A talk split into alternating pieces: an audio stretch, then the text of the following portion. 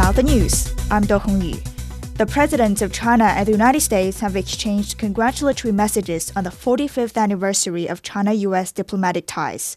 Chinese President Xi Jinping said the establishment of diplomatic relations between the two countries is a major event in the history of bilateral and international relations. He said history has and will continue to prove that adhering to mutual respect, peaceful coexistence, and win win cooperation is the right way for China and the U.S. to get along. U.S. President Joe Biden said since the establishment of diplomatic relations in 1979, the connection between the two sides has contributed to the prosperity and opportunity of both nations and the world. The president of AmCham China says the economic relationship between China and the U.S. is a win win cooperation. Michael Hart says maintaining economic and trade cooperation and economic ties serves the interests of all. We actually think that the US China relationship is really a win win. We call this a symbiotic relationship where both sides benefit. Uh, and of course, the Chinese economy has done well. It's helped the US economy, and now we rely on each other very much for more things than almost anybody can imagine. And if we were to uh, decouple and take these economies apart, both sides would suffer. In fact, the whole world would, would suffer. A report indicates that U.S. exports of goods and services to China are estimated to have supported more than 1 million American jobs.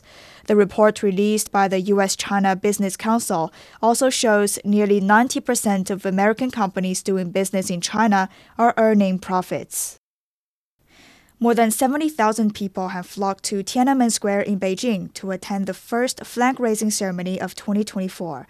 Many of them arrived the night before to secure a good spot. A military band played a patriotic tune as doves were released from the square.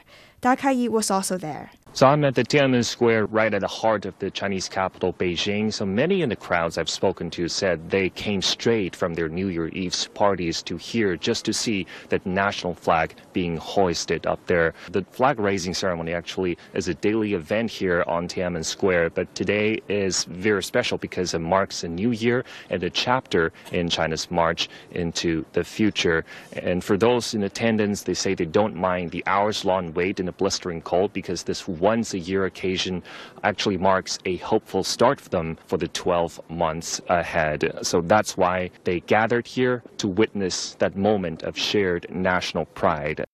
The BRICS group of nations have officially welcomed its five new members on the first day of 2024. The founding members of the group have agreed to admit Egypt, Ethiopia, Iran, Saudi Arabia, and the United Arab Emirates. The agreement was reached at the summit in South Africa in August. More than 20 countries have formally asked to be admitted, and over 40 have expressed interest. Queen Margrethe II of Denmark has announced her decision to abdicate the throne this month. The 83 year old monarch made the announcement during her traditional New Year speech. She will abdicate on January the 14th, which marks the 52nd anniversary of her accession. Her eldest son, Crown Prince Frederick, will ascend to the throne. A massive earthquake has struck north central Japan, triggering a tsunami warning. Public broadcaster NHK says the quake had a preliminary magnitude of 7.4. Japan's meteorological agency has issued a tsunami warning along coastal regions of Ishikawa, Niigata, and Toyama prefectures. China's central bank says it'll continue efforts to create a more convenient payment environment for foreign visitors. One focus is on expanding the acceptance of foreign bank cards in key areas such as major business districts, airports, and train stations.